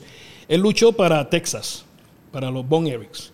Luchó para Luisiana, luchó para Atlanta, eh, qué sé yo. Yo acá en Puerto Rico, estando acá, pues llegué a ir a Japón, pero luchaba mucho con un montón de gente de Estados Unidos. Y teníamos ese timing, teníamos esa lucha. Que cuando nos agarramos en WWF, ya estamos un poquito más maduros los dos. Pana, te digo, esa lucha quedó de la, de la madre, de la, de la primera. Y solamente, hey, esto es lo mío. Nos dan el cue y veces muere, porque yo no sé qué es lo que tiene él. Yo no sé qué es lo que va a hacer él. Y si el tipo llega dando patada y puño a todo lo que da, yo tengo que achocarlo. O sea, tengo que achocarlo, porque no voy a dejar que, que el tipo me haga daño. Ya yo estoy en la compañía, yo tengo un contrato. Y, pana, ese- ese tipo yo le daba el arma. Aquí está. Zumba. Zumba, y vamos para adelante. Y no me equivoqué. Y ahora pensando, tienen hasta personajes no parecidos, pero como que eh, él también es hasta una versión gringa de- del Sabio Vega, así como que una, un, un rudo, pero que también es, es, em- que empático, causa empa- empatía, porque tú, era algo que pasaba, tú eras rudo, pero mucha gente decía, ok, es que a mí Sabio me acuerda a alguien siempre, a, este del barrio, al guapo del barrio, que uno, uno se encojona con él, pero también es mi guapo del barrio. O sea, Sabio Vega es, Es mi, mío, es, es mi gente, es es mi- mi- o sea, es mío, ¿entiendes? Como que... Y, y eso también pasaba con, con Stone Cold. Ya. Eh, eh, acá en Puerto Rico, tú- yo, yo hago el personaje de- del gerente general de la compañía. Pero entonces tienes un gerente general que, que tengo que batallar con, con un montón de malandrines. ¿Y cómo yo voy a controlarlo? Pues un bate. Diablo. ¿sabes? Tú llegas, o sea, bate- un bate es peligrosísimo. Mira lo que pasó hace poco con este muchacho. Sí, con el selfie. Eh, eh, sí, un bate es peligrosísimo. Entonces, pues yo voy a arreglar a la compañía a batazo limpio. Entonces, ahí está el punto. ¿Cómo nace lo de mi manera para la calle? Nace, nace de. eh, o sea, la historia de la IWA comienza con algo que estaba pasando derecho. ¿Y qué era? Pues el camerino, Víctor de Bodigar, mi, mi brother, para descanse, pues él me decía, tipo, yo tengo que tener mi medallita. Tranquilo, calladito. tenía su neverita y él traía su medallita. Pero de momento la cosa empezó a, a- a abrirse un poquito más. Y todo el mundo quería llegar a la hora que le diera la gana. Y todo el mundo quería hacer lo que le diera la gana. Y era como que, ah, ah y págame. Y págame. ¿Y qué yo hice? Tranquilo, eso es una enseñanza porque no hay un libro para eso. Y yo, pues está bien, las reglas las están poniendo ustedes, no las estoy poniendo yo. Yo no me siento a pensar qué reglas les voy a poner a esta gente. Y cuando ellos empezaron a poner sus reglas, yo, perfecto. Yo hice una reunión y esa reunión que yo hice la, la puse en el piso, la llevé a la cancha, al lado del ring frente a la gente. Y por ahí comenzamos, que era derecho. Y esto es lo que hay, esto es lo que hay. Y seguimos por ahí. Entonces, y si no te gusta, ahí está la betance, te montas en tu carro y te vas. Pero eso era derecho. O sea, ya el corazón a mí se me estaba poniendo del hambre de púa. Yes.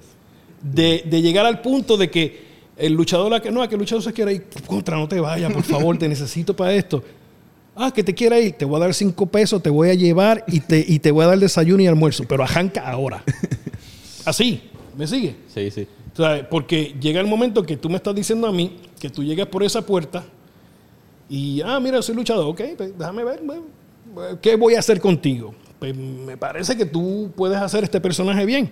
Llega, ganaste tres luchas, ah, pues yo necesito que hagas aquella. No, yo no voy a hacer eso. ¿Cómo es? No, yo no voy a hacer eso. ¿Por qué? Ah, porque, ¿por qué no? Ah, pues vamos a hacer algo. Coge tus maletas y arranca para el carajo de aquí. Así, así. Pero, pero, pero me vas a votar. Ah, bueno, tú me puedes empañetar esa pared. No, yo no la puedo empañetar. Bueno, pues yo te alquilé a ti para que me empañetara esa pared. Si tú no la puedes hacer, lo va a hacer otro. Arranca, no me sirve. Exacto. Ya está, ya, así se acabó. Y hubo un par de gente que yo lo. Yo, backstage, no, yo no puedo hacer eso.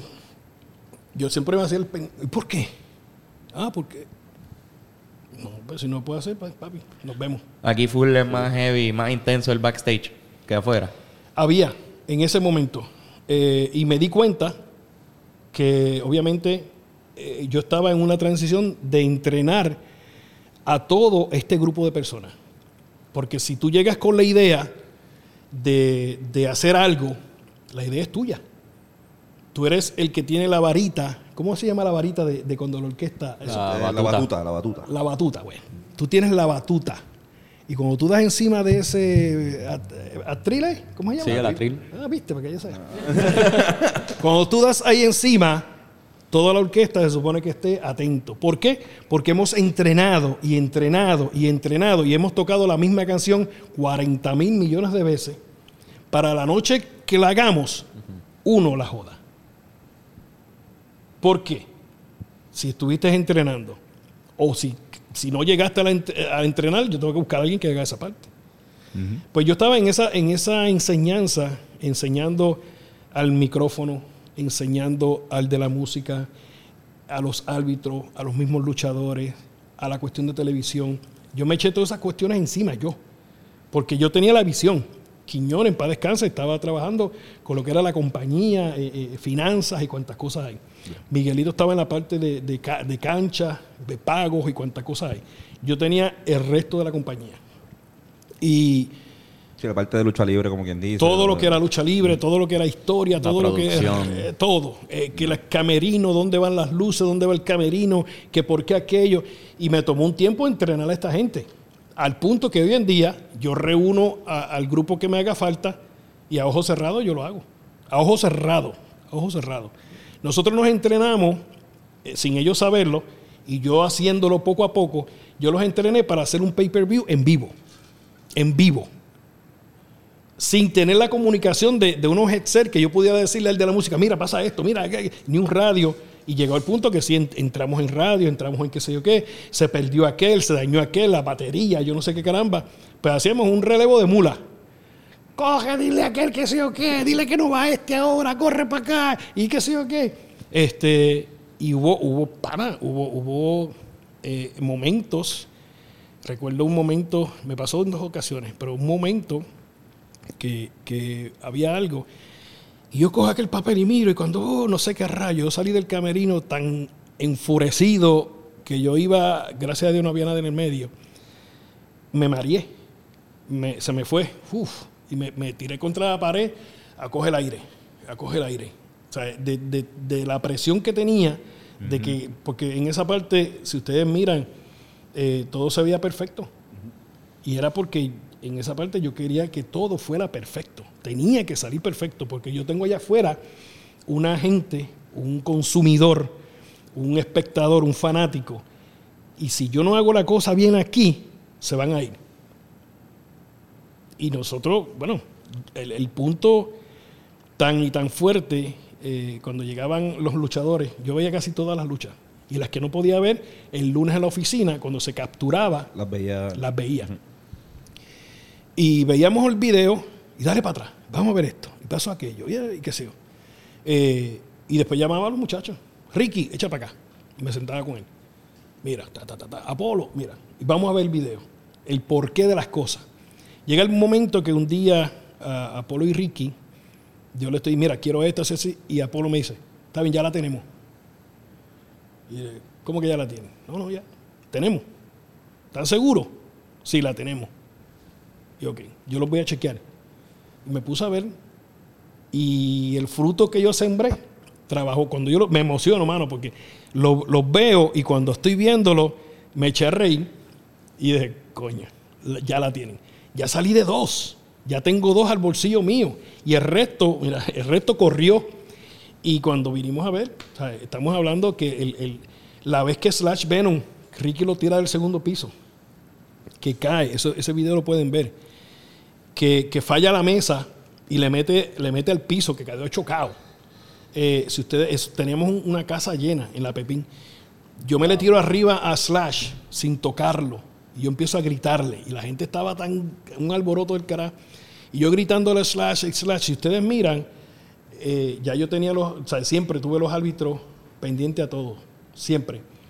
Tan pronto pasa eso, no pasan ni un minuto, yo creo, no sé, todos los, todos los árbitros en el piso. Y yo empiezo a dirigir a todo el mundo. Dile Ricky que se quede ahí arriba, que no se mueva de ahí. Hasta que yo no tenía este, que, que- ¿cómo estaba?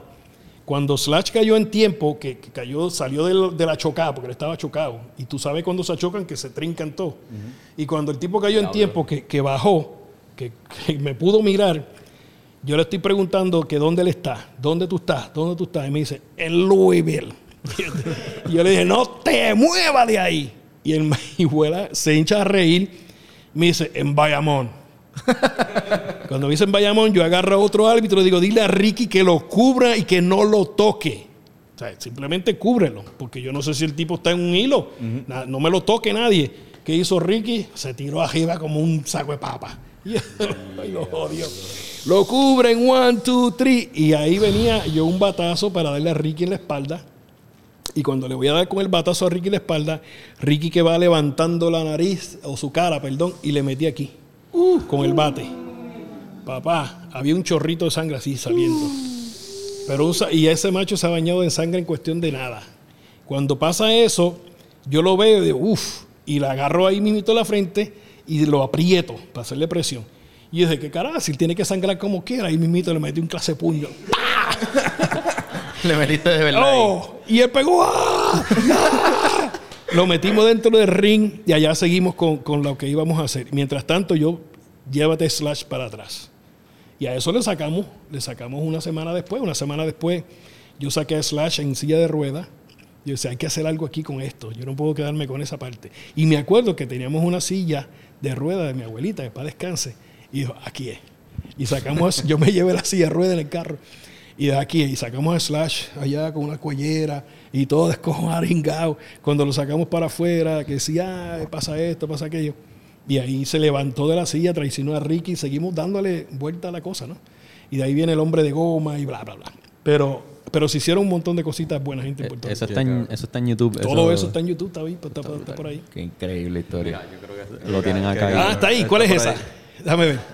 Eh, Ricky Bandera versus Slash Venom, Slash se cae en el segundo piso. Es la cosa. O sea, si tú lo miras vamos a eso, poner, Entonces, Sí, para la si tú miras eso, vas a ver lo que yo te estoy hablando. Tan pronto Slash cae, eh, yo voy por encima de él y pego a gritarle y a gritarle y qué sé qué caramba. Y allá llegan los árbitros, yo mando o sea, a dirigir el tráfico. Porque una de las cosas que yo aprendí también en WWF, que era una de las cosas que yo hacía, cuando yo estaba libre, yo me iba para el Gorilla Position y me ponía los headsets de Que Vince. el gorila. El Gorilla Position es para eh, donde tú estás backstage para salir.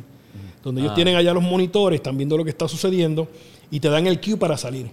Estás listo música. porque No ya está, sí, está Vince casi siempre, ¿verdad? Sí. Eh, ahora ya no, cuando estuve ahora no estaba allí sentado, estaba por allá en una oficina.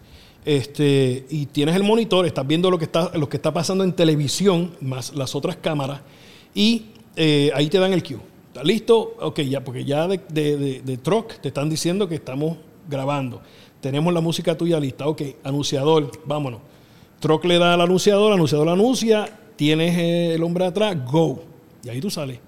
Pues eh, cuando los lunes o yo iba a luchar, me iba antes y me sentaba allí y me ponía los headsets de Vince. Porque Vince salía cuando iba ya en vivo. Él no venía antes. Y, y antes se grababan las cuatro horas. Eran, la primera hora era grabada de la próxima semana, las otras dos eran en vivo y la última era la segunda hora de la semana que viene. O viceversa. Grababan la segunda de la otra semana y después grababan la primera. Sea, pero la gente lo que veía era lucha libre por ahí para abajo. Después ellos acomodaban lo que quisieran, ¿no? Ajá. Eh, y yo me sentaba ahí arriba, me ponía el headset de Vince a oír la- las cosas del truck, la televisión, esto, aquello. Vamos a arreglarle esto de esta manera. ¿Y cómo lo arreglaban? ¿Cómo lo hacían? Hubo una vez que yo me quedé y vi la lucha en televisión. Eh, la, la grabamos, si la grabamos y una semana después, creo que fue, o dos semanas después, algo así, yo estoy en este hotel y me da con poner la televisión y págata. Y la lucha que, va, que viene es la de nosotros. Y mira para allá, qué puntería. Y era una, una historia que se estaba haciendo con China, pasaba algo con China, eh, que es cuando ella vino para donde nosotros a buscar este, el, el- nosotros estábamos jugando dominó. Y ella vino- Era el, el corillo de los boricuas. ya. Entonces, hacemos esta, esta cuestión, pana, y cuando yo veo el, el show, yo digo, carajo, pues si China estaba al lado mío. Ellos la desaparecieron del ring a China. Y ella estaba al lado mío. Y cuye, pero contra. Y ahí fue que yo aprendí, esto es edición obviamente, esto es grabación. Tienen, tiene a veces dos, tres cámaras acá arriba, al cámara abierta, media cerrada y cerrada. Pues ellos nos cogieron a todos nosotros, hicieron todas las cuestiones de nosotros. La, la, la ISO que está en el piso con los Ángel que está con nosotros, nos agarra a nosotros, a ella la desaparecieron del ring. Y cuando yo veo aquello, all right, perfecto. La magia de la edición. Eh, entonces, por eso yo siempre he dicho, en edición, después que tú tengas algún punto de edición buena gente, y si no lo tienes, se crea. Tú lo puedes crear. En edición no hay nadie que me pueda decir, no, eso no se puede hacer. Lo siento en el alma. Se puede hacer, siempre. En edición, hermano. Siempre. Está brutal que.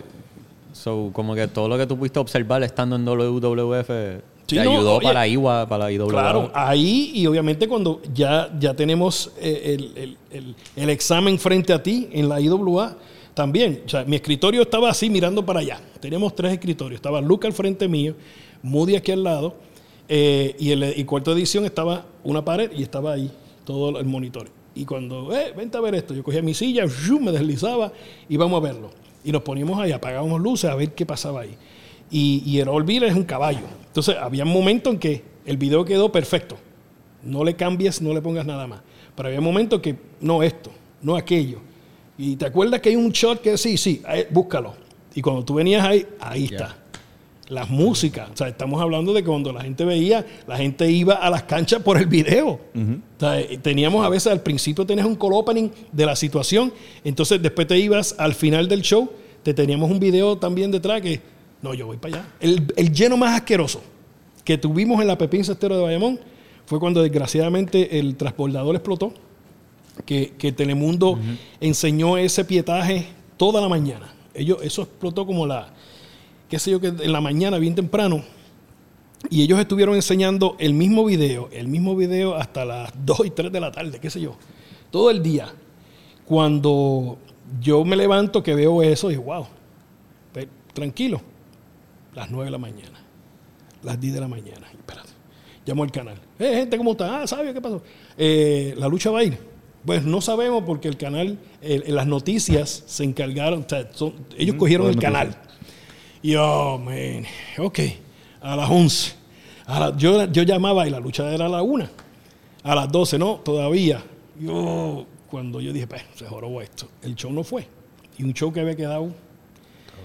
Llamo a, a- a Víctor y le digo, Víctor, eh, el show no va, ¿qué vamos a hacer? Cancelamos.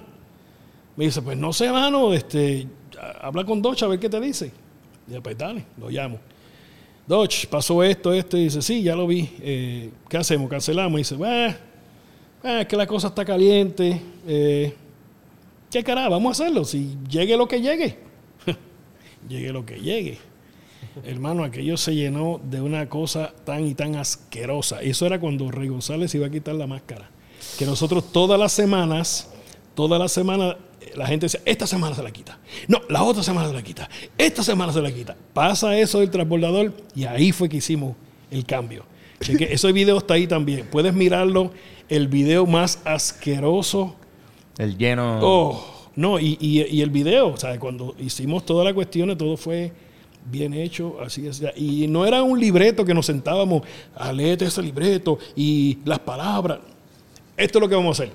Esta es la idea, esto es lo que es, la tienes, sí, métele lo que tú quieras, que yo improviso con lo mío y hacemos esto. Eso sí, los puntos son estos. De aquí no nos podemos salir. Después que tengamos esto, el resto es pendeja. Pana, chécate ese video. Qué brutal.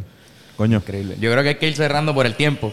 Pues, lamentablemente. hay que Pero- una, última cabrón. cosa que quiero decirles es que para mí es bien interesante que posiblemente tú pudiste ver la transición de la WWF hacia el Attitude Era. Yeah. Y estoy suponiendo yo que me imagino que behind the scenes viste cómo ellos maquineaban Oh, y yeah. planificaban todo eso. So, tuviste Yo fui toda la- agente. la, Yo- trayectoria. Yo fui agente, yo fui agente de, de Superastro, de lo que hicimos en español de Superastro, eh, y estuve eh, ayudándolos también como agente en Raw, eh, por el trabajo que, que hice, ¿no?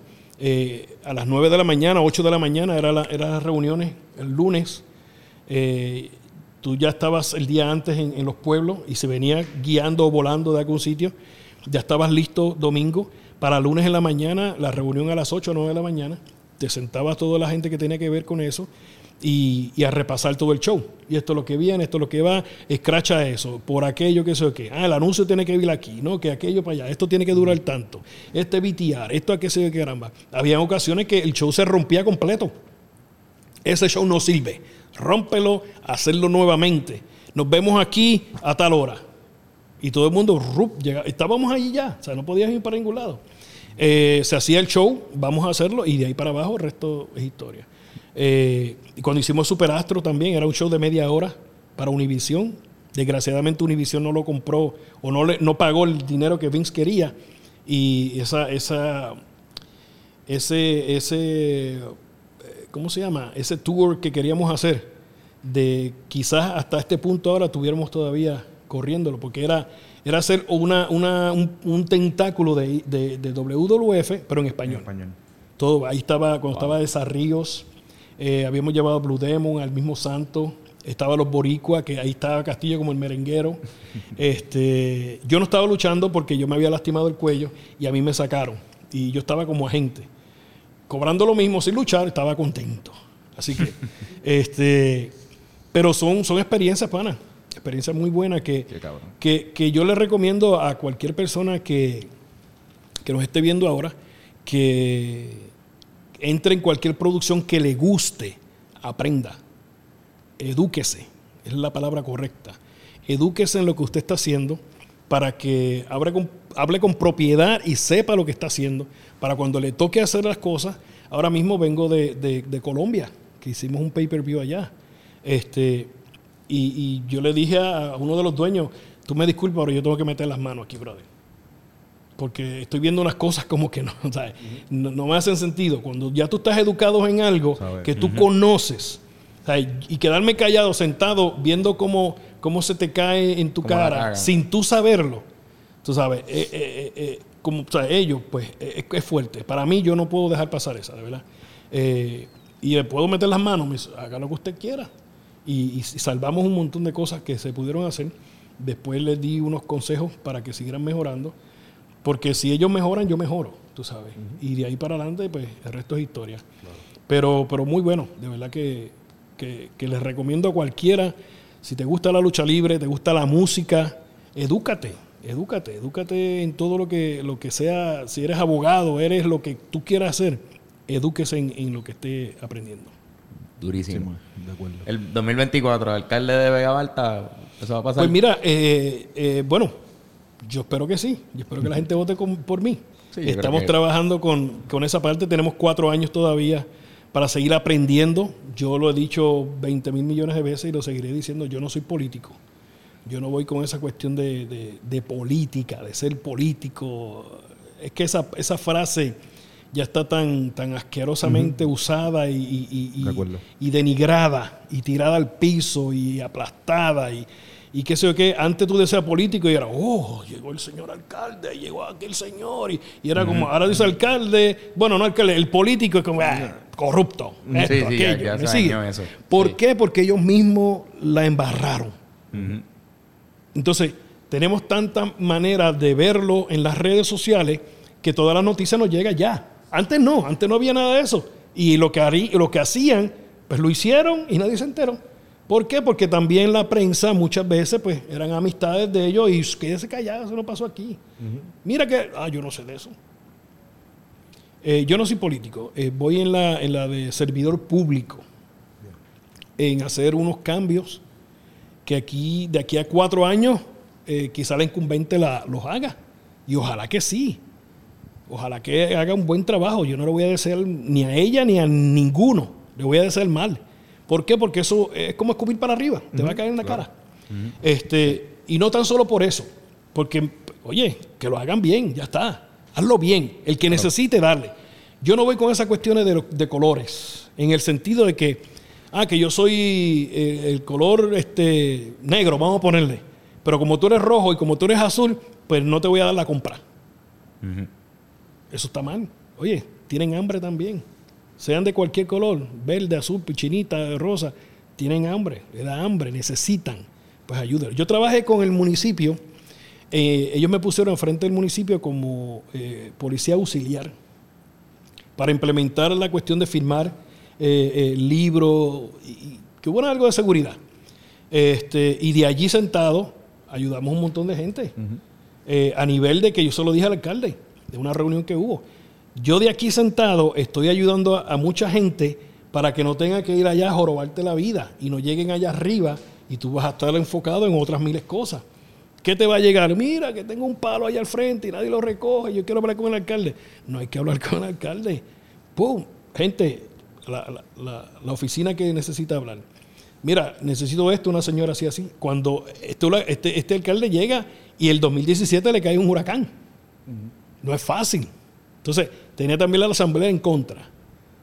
Eh, el, el- el gobierno era PNP también, él es popular. O sea, le cayeron un montón de cosas encima. Pero yo vengo con una visión muy diferente. Puedes tener eh, cualquier partido a cargo de la gobernación.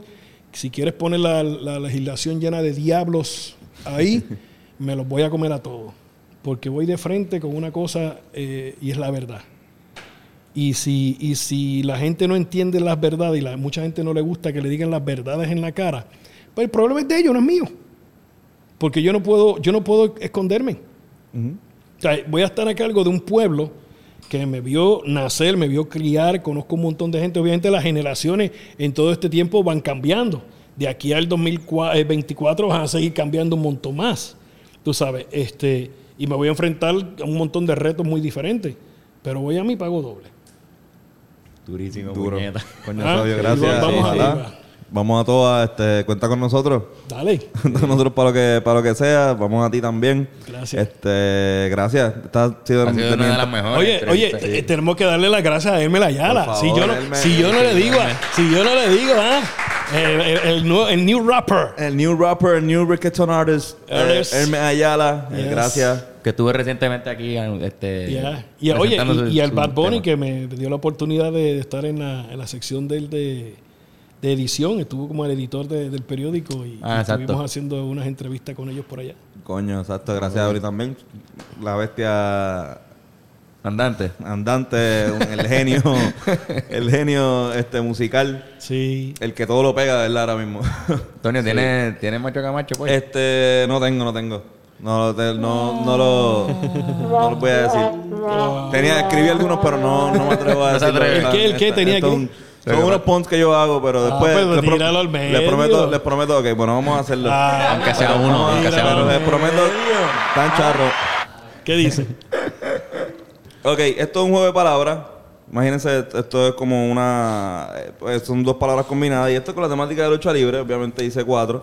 Este, ¿Qué prefieren entre Stone Cold Stone, Steve Austin? Stoner. Stone Cold Stone. Cold Stone es un- los mantecados. Ajá. Versus Abdullah de Butch Lee. Es como una combinación entre Abdullah de Butch Lee. Butch Lee. Yeah. Este, Big Sean, el rapero Big Sean Michaels. Y, este, Carlos, aquí voy a necesitar tu ayuda. Este, ¿te acuerdas la canción Basketball is my favorite sport? ¿Cómo Ajá. que? I love the way you dribble up and down the court. Angle. Wow. Te los dije, se los dije cabrones. Ustedes me hicieron Sí, sí, sí. yo Están malos, están malos. Oye, están flojos. Pero, pero no están tan... Oye, me pero- gustó- el Stone Cold me gustó. Está cool. Pero la- igual, el, el episodio que viene vengo con el Christmas Special. Vengo con un montón de puro. Esto lo hizo así. Esto. Prometo que vienen mejor. Bueno, Pero pues entonces, pues. eh, eh, algo que yo estaba hablando ahorita con, con Elmer, eh, me dijo no podía, no podía estar porque estaba haciendo algo allá. Yo le dije, ven acá, ¿y cuál es la cuestión de, lo de, de- de- del Billy Joe Travis hair, el pelo de Billy Joe Travis, el pelo de, de, de Ric Flair, de, de diferentes luchadores que tienen el pelo blanco? Y dije, ah, con razón. Ellos se copiaron de, ellos son los hijos putativos de Hugo Sabinovich. que está rubio por ahí. ya tú sabes. el obligado. cachete, el cachete. Coño. Mira, Qué mierda. entonces, Yo los soy videos fan. de IWA por YouTube. Los Oye, sí, IWA eh. IWA Puerto Rico. En todas las redes sociales, IWA Puerto Rico. Pueden meterse por ahí. Eh, a mí personalmente en Instagram, Tío Sabio Vega. eh, se pueden meter ahí y darle like. Hay un montón de videitos que yo he subido, cosas que, que, que- que las pueden ver. eh, mucha gente le está gustando. En YouTube, perdona, en Twitter estoy como at Sabio Vega y como at Ninja TNT. En Twitter, en uh, Facebook pueden buscar la página oficial Sabio Vega Official Fan Page. Y ya pronto pues viene la de Juan Rivera, candidato a 2024. Yes. Yeah. Durísimo. Ven, ¿dónde te encontramos a ti? A mí en Instagram como Bencor the Thinker, en Twitter como Benito Servicio. Y nada, eso es todo. Los Riverestinos hablando claro podcast. Antonio, ¿dónde te encontramos? Este, at, eh, Antonio Sanfeu en Instagram y at yo no soy Antonio en Twitter. Ahí me encuentran como Carlos Figan en Twitter y en Instagram. Y guitarrazo, Fernando.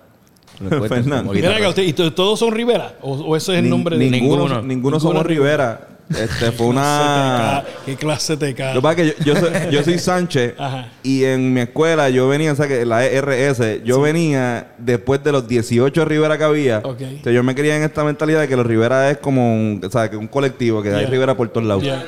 Y pues pensando en un nombre corrido, vamos a ponernos como un apellido, un apellido como un boricua a los Rivera. Y pues ahí... Yo soy, una yo soy natural. Rivera. Exacto. Aquí hay un Rivera. Un Rivera de verdad. Ah, ¿Tú también? No somos- Yo no. Yo soy Rivera. Yo soy eh, de, los, de los varones de la familia. Yo soy el que llevo, sigo con el apellido. Después venía un, un primo, pero después entonces nació mi hermano Denis, que también lucha, Sí, Denis lo que está, está con la vuelta. Sí, Este, véanlo. sí. Increíble podcast, Hoy, hoy, sí. ma- hoy, hoy que es lunes, mañana sale un, un- bueno, cuando salga esto, ¿no? Sale un Esto sale el miércoles. Miércoles, ah, pues, Sí. ayer salió en la vuelta uno que hicimos él y yo con las cosas de, de WWF. Eh, Yo lo sé, yo lo veo mucho. hay unos videos que yo grabé allá, pero son, son, no se pueden tirar en, este, porque esta gente bajaron, yo creo que, que, que entre 3 a 4 botellas de Jack Daniels. Este, y uf, ¿sabes? El segundo día para mí fue un poquito más fuerte, pero el primero yo lo pasé bien. Porque yo no, yo no bebo Jack Daniels, yo no bebo, o sea, no, no me gusta. Eh, y una de las cosas que Taker siempre decía era, cuando agarras el Jack Daniels tiene que hacer gárgara y te lo traga. Y ahí se, eh, eh, es No como que cambia el sí, cambia. Pana, yo hice la garganta se me quemó.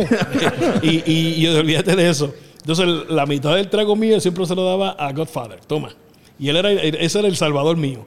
Toma. Y ese tipo salió de allí, pana, como un ocho. Los. Garwins ni hablar. Bueno, tenemos un video entre Fatú y yo, eso era riéndonos a todo lo que da. Yo lo grabé. Hubo gente por el piso, hubo. No, no, aquello estuvo. Yo soy fan, yo soy fan No, nos Fatu. gozamos, nos gozamos esa cuestión, brother. Cosa cabrón. Que de hecho también, a, a Fato también lo menciona este, Benito. Sí. Rikichi, las. Ah. Yeah. Culona Flow son, son, son personajes fuertes, brother. Sí, sí. Yo me imagino que después de Survivor Series hanguearon Bueno, eh, al otro día terminamos Survivor Series y, y, eh, no, nos vemos allá abajo. Este, cerramos la barra por segundo día y nos, nos- nos metieron un cuarto aparte. eh, barra abierta solamente para nosotros, tú sabes, acá. Y la pasamos bien, brother. Estábamos allí con. Qué duro. Estábamos Qué allí brutal. con Taker, con eh, MVP, Shane McMahon, este, Drew McIntyre. Había otros dos árbitros que es descendencia cubana. Estaba allí con nosotros también. eh, y otra gente de oficina. Eh, El Shane decía, coño, qué bueno que ustedes están aquí. Esto no pasa ya. Tú sabes, porque antes Sí, era- eran old timers, brother. Venían de diferentes territorios y todo el mundo para la barra. Tú sabes, ahora no. Eh, el Flair estuvo allí con nosotros, compartiendo también, eh, pero no estaba bebiendo, obviamente, por su condición y qué sé yo qué. Este, pero el tipo es un personaje. De, él me decía, Sergio, Sergio, Sergio. Y ¿qué es Sergio? ¿De qué carajo? Sabio, sabio. Él decía, "Ser- Sergio. Este, yo tuve, ¿tú sabes qué? Me, me, me, me da sentimiento, por decirlo así. Pero qué carajo, era, era en la época que sucedió. Yo, en un aniversario que se hizo aquí en Capitol, yo iba a luchar con Ric Flair. Nos pusieron este, una lucha entre TNT y Ric Flair. Y yo lo vi, pero era pues, otro luchador más, tú sabes, para mí.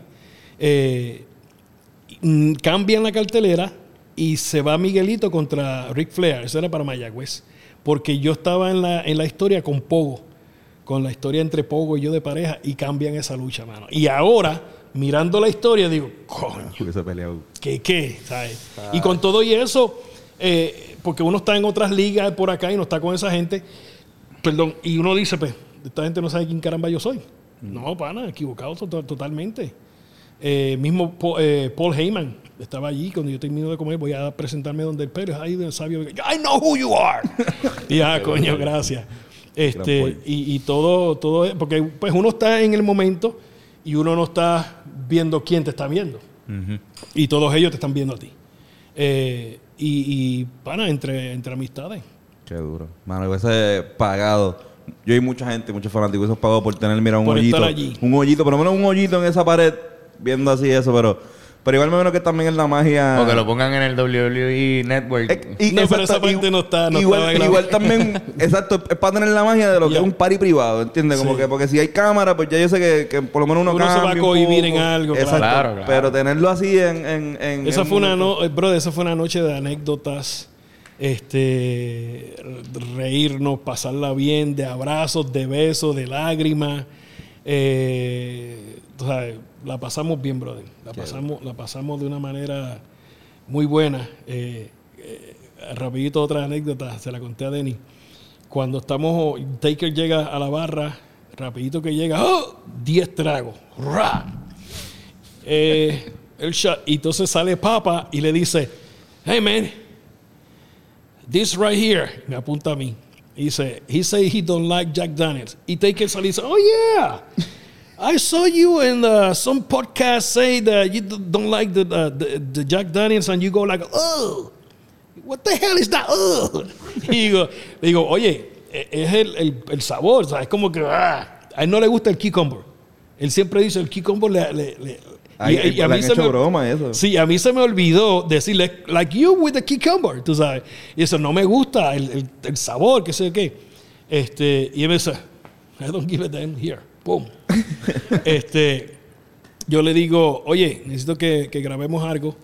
Eh, apunta mi número. Dice, I got your number. Y tú no tienes mi número, tipo. Dice, si yo tengo tu, mi, tu número, tú me haces 10 push-ups ahora mi- 15, 25 push-ups ahora mismo.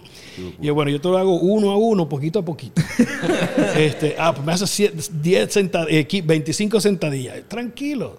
Y el tipo me dice, aquí está. Y me enseña, ah, ok. Llámame, me dice, no, tú me vas a joder la vida. este, pero nada, estamos en contacto. Eh, es tremendo chamaco.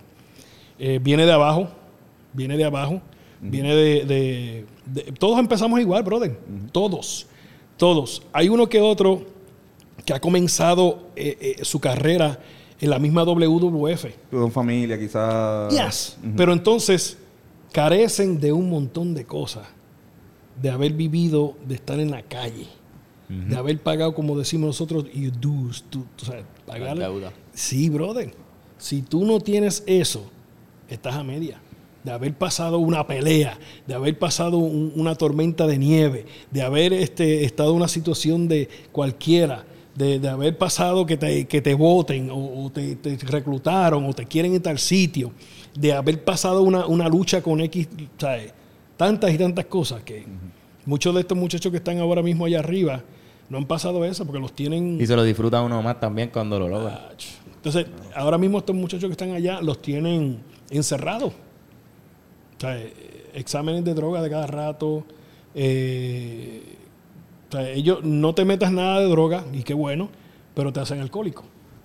Ajá. O sea, vete, vete- métete el alcohol que tú quieras, pero no te metas nada de droga. O sea, y, están- y está bien, eso está muy bien hecho. Y, y- y- como es una nueva generación, pues los tienen más dominados. Antes tú tenías tipo que, mira, no te metas aquello, que, ¿qué? ¿Y dónde está eso? Tú sabes. Y, y- y desgraciadamente muchos se nos fueron, eh, quizás eso tuvo que ver en algo, pero hay otros que han seguido por ahí para abajo como, como si no Viviendo pasara con- nada. Pero una chulería. Wow. Bueno, Sabio, para nosotros ha sido un placer. Tenemos que volver, aquí. tienes que volver aquí un día y seguimos hablando un poquito Habla- más. habla- hablamos de chavos, sí, dale. Exacto, hablando con, con el, el productor allá. Ahí está. Gracias por estar con Gracias. Sí, nosotros. señores. Muchas gracias. Gracias a ustedes, gracias a la fanaticada que, que está viendo esto. Sigan a- adelante con el proyecto y estaremos viéndolo en las próximas canciones de ustedes. Amén, Sí, sí. señor. Muchas Ah, gracias. Gracias, Sabio. Gracias, Muchas Corillo. gracias. Y Besitos, nosotros nos vemos la semana que viene. Muchos besos para todo el mundo. A mi manera o para la calle.